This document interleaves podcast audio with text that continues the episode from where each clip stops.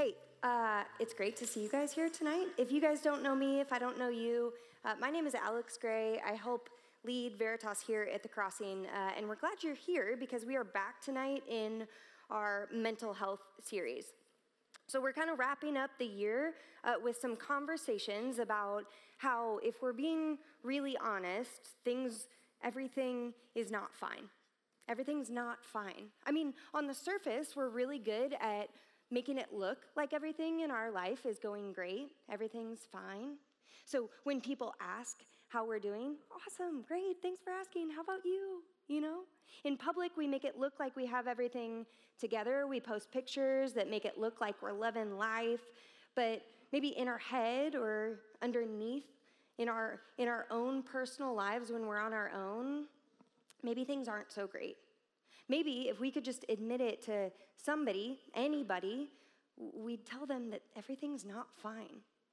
And so last week, Kyle talked a little bit about anxiety. And, and this week, we're going to look at loneliness. Loneliness, that feeling that we are on our own, that we're disconnected, isolated from other people. So, in the last couple weeks, as I was thinking about this topic, I, I, wanted to know if there was any research, anything that was out there on this topic. And so I started poking around the internet, and one of the first articles that I came across was titled Loneliness Can Kill You.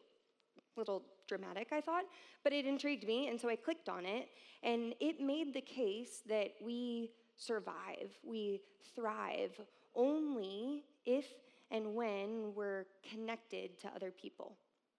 And when we're disconnected from people, our health, it starts to tank. Studies have been done to track what loneliness does to our body. And get this, they show that loneliness might be a more significant health factor. So it has a bigger impact on our health than obesity, smoking, exercise, or nutrition kind of crazy, right? After more than 10 years of research, physicians they've discovered that a lonely person is significantly more likely to suffer an early death than a non-lonely one. So that's kind of wild. And crazier than that even is that those who are socially isolated, they're actually cut off from people. They suffer from higher rates of cancer, infection, and heart disease. That's insane, right? That apparently is what loneliness is doing to us. And here's the kicker as of January 2020, so before COVID, three in five Americans reported feeling loneliness each and every day. That's more than half of us in this room. We're lonely.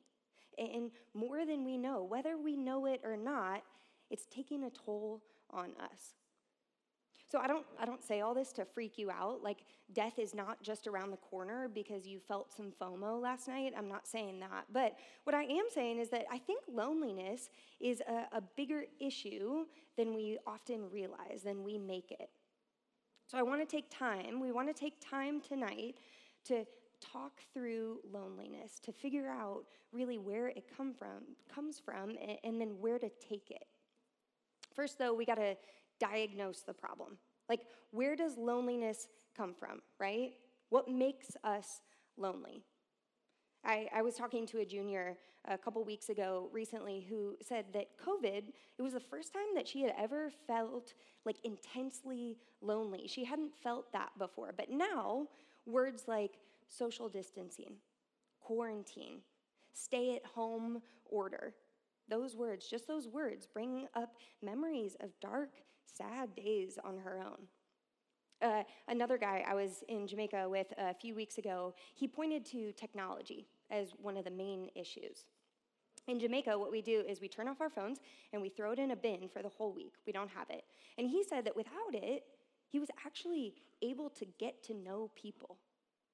Like technology, it should be the thing that makes us more connected than ever before, but he noticed that it, it was doing the opposite for him a sophomore I was with, she said that even college itself is just sort of isolating.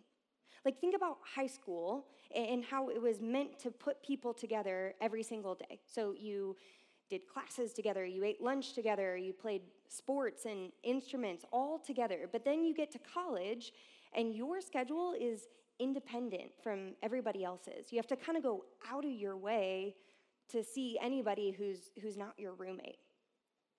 So, COVID, technology, college itself, these are some of the external factors, the outside factors that make us lonely. But then there's this whole different set. There's this deeper set of reasons that we're lonely. There's things that we think about, but, but maybe we don't talk about with other people. Like, have you ever had the thought that maybe just, maybe people don't really like you? Maybe they don't want to be around you. I have. I have had that thought. Or maybe, maybe you fear the rejection or the, the idea that someone will just drop you, abandon you, if they know the whole you, the real you. Sometimes I feel lonely, but then I, I want to reach out to someone, but I don't want to seem needy, right? I don't want to seem like a burden, and so I don't. Maybe you're lonely because you feel like you've been betrayed by a friend before and, and you just don't want to get hurt again. Or maybe all of your friends are dating and you're single and you're thinking, what is wrong with me? Maybe you're secretly buried in, in past shame of sin that you just don't know how to share with other people. Whatever it is, whatever thoughts creep into our mind, they make it too risky, too scary to actually go and connect with other people. They isolate us. Brene Brown, she's a research professor on human connection. Uh, and in a 2010 TED Talk, she said, Connection is why we're here. It's what gives purpose and meaning to our lives. This is what it's all about connection. In the Bible, the Bible actually backs that claim up in Genesis 2. We see that when God created Adam, the first human, he, he looks at him and he says outright, It's not good for the man to be alone. And so he creates Eve. He creates someone that he can share his life with. It's not good for us to be alone. We are inherently created, wired to do life with other people. So we are created for connection. We are created with, for connection with God, with others. But in Genesis 3, that connection, it was broken. It was broken. Look at Genesis 3 8 to 10 with me. This is immediately after Adam and Eve disobey God's command not to eat from the tree of knowledge of good and evil. It says, Then the man and his wife heard the sound of the Lord God as he was walking in the garden in the cool of the day and they hid from the Lord God among the trees of the garden. But the Lord God called to the man, Where are you? He answered, I heard you in the garden, and I was afraid because I was naked, so I hid. I hid. See, what we see is that Adam and Eve, they had a perfect, deep connection with God and with each other. But when they disobey God, when they choose their own path, that connection, it gets marred, it breaks. And in response, they hide. They pull away in their shame. And that real connection that they had, it's replaced by isolation, disconnection, loneliness. One of the hardest seasons of my life was the first semester of college. And I'm sure that a lot of you in this room can relate because the more I do college ministry, the more I learn that this is an intensely difficult time in your life. Freshman year is so hard for so many of this, for, for so many of us. But when I was there, I had no idea what was going on. I, I was confused because in high school, I was pretty outgoing. I had made friends easily. But now that I was here at Mizzou, I, I could not connect with people girls that I thought were my friends, they would just ditch me at parties. I would be alone all of a sudden. I would have no idea where anyone was that I knew. I, I would text people and I would ask to hang out, and they would say, Sorry, no, busy, maybe next time. I desperately wanted a boyfriend, and that definitely was not happening. And so I just felt really, I felt unwanted, I felt embarrassed, and so I just started to hide. I, hid by going home every weekend. I, I hid in my bad decisions and my shame. But then Jesus, he, he called me out of hiding. He sought me out. He gave me some good Christian friends. He brought me to Veritas and into a small group. And slowly, he started showing me what a relationship with him looked like. And I found that I, I didn't have to hide any of the messy or unattractive parts of myself because he already knew them and he didn't care. He loved me anyway. And so that changed my life. It really did, right there, that semester. And that's what Jesus does, right? That's what he has done for each and every one of us in this room who follows him. Because of what he did on the cross, we are seen and known and loved. In the Gospel of John, in chapter 15, Jesus tells his disciples, He says, I no longer call you servants, because a servant does not know his master's business. Instead, I have called you friends. For everything that I learned from my Father, I have made known to you. Jesus doesn't hide anything from us, and we have nothing to hide from him. So if you're here tonight and, and you don't really know what you think about Jesus, let that verse sink in. Let it sink in. Jesus is God Himself. He is the King and the creator over the entire universe. And yet, He has invited you into a personal relationship, a personal friendship with Him. And it has no limitations, no hesitations. You don't have to hide anything from Jesus. First of all, because He knows it. And second, because it doesn't matter to Him. He loves you, He sees you, He knows you. So you can come out of hiding. You really can. You can get to know Jesus. You can see who he is. And I think if you see who he is, I think you'll start to see that he is a faithful friend who promises again and again and again to never leave us. Isaiah 41:10 it says, "Fear not, for I am with you. Be not dismayed, for I am your God." Deuteronomy 31 8 says, The Lord Himself goes before you and will be with you. He will never leave you nor forsake you. Do not be afraid. Do not be discouraged. Psalm 23, 4, even though I walk through the darkest valley, I will fear no evil, for you are with me. Your rod and your staff, they comfort me. And Matthew 28, 20, and surely I am with you always to the very end of the age for Christians, for those of us who are Christians, in a very real sense, we are never alone. We're never alone because God is always with us. Ephesians 3 17, 16 and 17, it, it reminds us that Christ Himself dwells within us. He is in our inner being through the Spirit. And so God is with us because He resides in you and me. We should take comfort in that. We, sh- we should find comfort in the fact that Jesus is a real and present friend. But even if we do, even if we believe that, we're still to sometimes feel lonely. I don't think that'll completely go away. And that's okay, that's not a sin.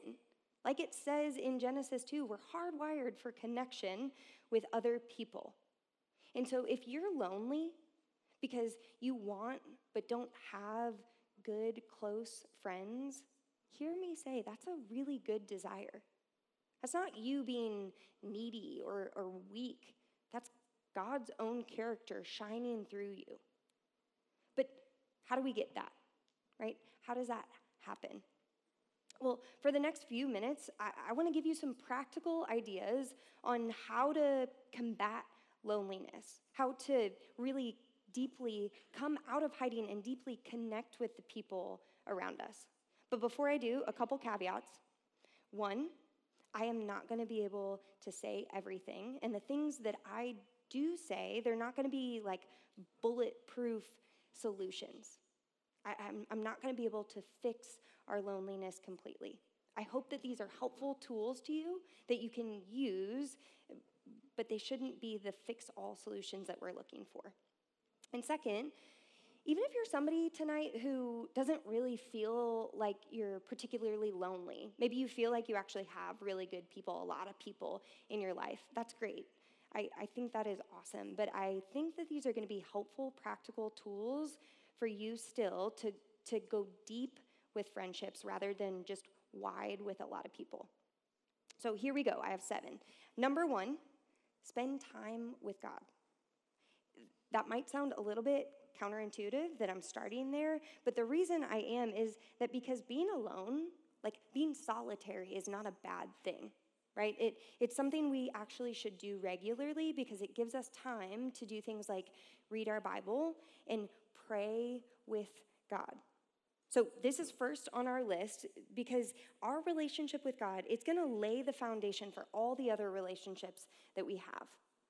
Look at how Jesus answers a man who asks what the greatest commandment is in, in Matthew 22, starting in verse 37. Jesus replied, Love the Lord your God with all your heart, and with all your soul, and with all your mind. This is the first and greatest commandment. And the second is like it love your neighbor as yourself. Love God first, Jesus says. Love Him first, because that love, that is going to satisfy our soul and our mind and, and our heart. And when we have deep connection with God, then it's actually going to set us up for better relationships with the people around us.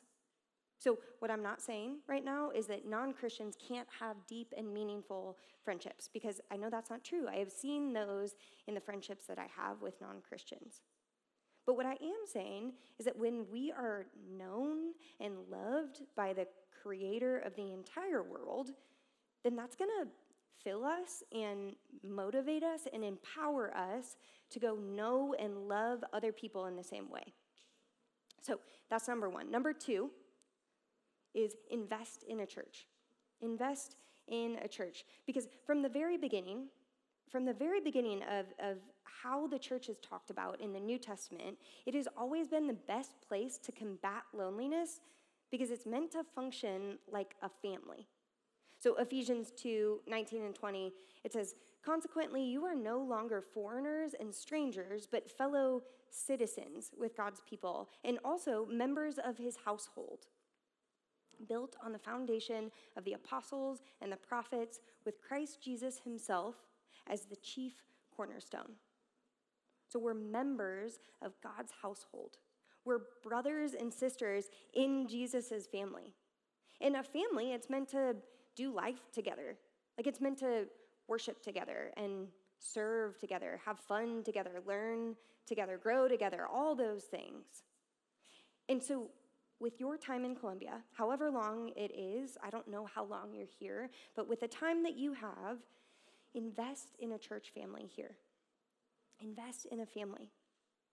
Ideally, I would, I would love if you guys were all uber connected here at the crossing, like you're, you're attending on Sundays and you're serving with other people and you're bringing people in. That would all be great. But if you're, if you're really lonely and you don't really know where to start, then I think right here tonight is a great place. Commit to being here every Tuesday. Come to Veritas. Maybe it's time to join a small group. Whatever it is, Take the time, take the energy to actually invest where you are. Build a church family here. Seniors, I want to talk to you for a second because I know that in just a few weeks, we are so sad about this, but in a few weeks, you are graduating. And a lot of you are going to move away. You're going to move to a new city. So if you take away one thing from this message tonight, one thing, hear that the best thing that you can do for yourself after college in this next phase of life is to get invested in a local church. Don't wait until you get settled. Don't put it off until you find your perfect church. Find a church that is teaching the Bible, that's gospel centered, that has some things that you like about it, and, and dive in. And it might be kind of weird at first, right? Like it might be hard. You might be the new loner for a while, but it is going to make a difference. If you want to be following Jesus after life in college, it's going to make a difference to invest in a church. So, speaking of taking steps, making effort, number three, initiate. If you are an underclassman who knows me, you have probably heard me say that I think that one of the biggest reasons that we're lonely is that everyone is waiting for someone else to reach out to them. We would all love for someone to ask us to hang out. We would love that. That would be so great. And so we wait and we wait. And if that person, if they never reach out to us, we assume that they don't want to get to know us. They don't actually really like us. And we get sad. But guys, what if that person is waiting for you? What if that person is waiting for you to reach out to them? What if they would love if you extended an invitation to go do something with them? But neither of you ever really know because neither of you reach out. Now, I'm not trying to be trite. I know this is kind of scary. I know that it is weird and awkward. But honestly, it's probably going to be that way, right? Regardless, because a lot of friendships just start that way, they take time. Research, research says that it probably takes about 200 ish hours for people to go from acquaintance to good friend. And so start logging the hours, people. Like, just text someone this week. There, there are ways to start small with this. Text someone this week to grab dinner, or decide to study with someone rather than alone. Go run errands with somebody. I don't know. Ask how their day is going. Really simple, simple stuff, but just reach out, put yourself out there, and, and initiate. If you guys need a push to do this, go find someone on our connections team. Because these are people, these are leaders serving in our ministry who their part of their role is to talk to new people on Tuesday nights. And I, I think they would tell you that some of the conversations are kind of awkward. They are. That's normal. But they, I know that they would also tell you that they have examples of times where this has been so good, that God has used it to bring new people in, to get people connected, and to build a family and a community here. So go ahead, initiating, it pays off. Go ahead and push past the fear and the awkwardness and just reach out. Number four, put down your phone. Put your phone down. Because of all of our coping mechanisms, our phone is the sneakiest when it comes to loneliness. Phones, they market themselves as like the solution to, to loneliness. If you're feeling awkward in public, just go ahead and Snapchat a silly photo to a friend. You have friends, see? If you're feeling embarrassed about the fact that you don't have plans, well, just go ahead and scroll on TikTok for an hour and just squash that feeling down. If you're insecure about whether people really want to hang out with you, just post pictures on Instagram about all the cool things you did last weekend. That'll take care of it. Phones, they are masters at soothing those feelings of loneliness, but it's always, always a temporary fix. And more than that, they distract us from the people who are sitting right around us. They, they distract us from interacting with the people that we're face to face with. So when you're with people, resist the temptation to lock your eyes on that screen. Get it off the table, put it in a different room. I don't know, whatever it takes so that you can have real conversations, face to face conversations with the people that God has just put into your life. Five, take control of your thoughts. This one I think is important because more than we realize, our thoughts control us. We, we just kind of let a thought pop into our brain and then we let it take us wherever it's headed. That's that's dangerous, though, because our thoughts, they're not always trustworthy. We have an enemy who wants to feed us lies. John 8 44 says that he, the devil, was a murderer from the beginning, not holding to the truth, for there is no truth in him. When he lies, he speaks his native language, for he is a liar and the father of lies. Satan loves to get us alone because that's where he can manipulate and distort and mar our thoughts into believing his lies. C.S. Lewis, he was an author who wrote a lot of books, but one of his books was called The Screwtape Letters, and it was like an imaginary correspondence between a demon and his apprentice. So, bizarre premise for a book, but it's fantastic because it, it, it's insight into the way that the devil works. And one short but powerful line is suspicion often creates what it suspects. Suspicion often creates what it suspects. So, all the devil has to do is put doubt in our mind about a friendship. And then we go and create the assumption that that friend doesn't want to be around us, that they're upset with us, that they have hurt us. And, and then we pull away. See, the devil, he is so good at, at making us, convincing us to isolate ourselves. And so we have to fight back. Ask yourself if the thought that comes into your mind is a fact or if it's just an assumption. And if you don't know, then just go talk to someone about it, pray through it. We, we have to communicate in order to control our thoughts rather than let them control us. We have to believe truth. So, while we're on the topic of communication, number six, work through conflict. In my experience with college students, this is one of the biggest contributors to our loneliness. Because when we feel tension with a friendship, our natural response is going to be to retreat. It's going to be to hide. It's going to be to kind of shut them off, decide that it is better off without that friendship. We feel like it's safer to decide that we don't need them in our life. I think that's a mistake, though. I think it's a huge mistake. In her book, Find Your People, Jennie Allen, she says, conflict isn't the enemy of our friendships. Conflict is the fodder to make them grow. Conflict is inevitable. But handled biblically, it can strengthen and deepen our relationships. That is a really bold claim. But in my life, in my own experience, that is absolutely true.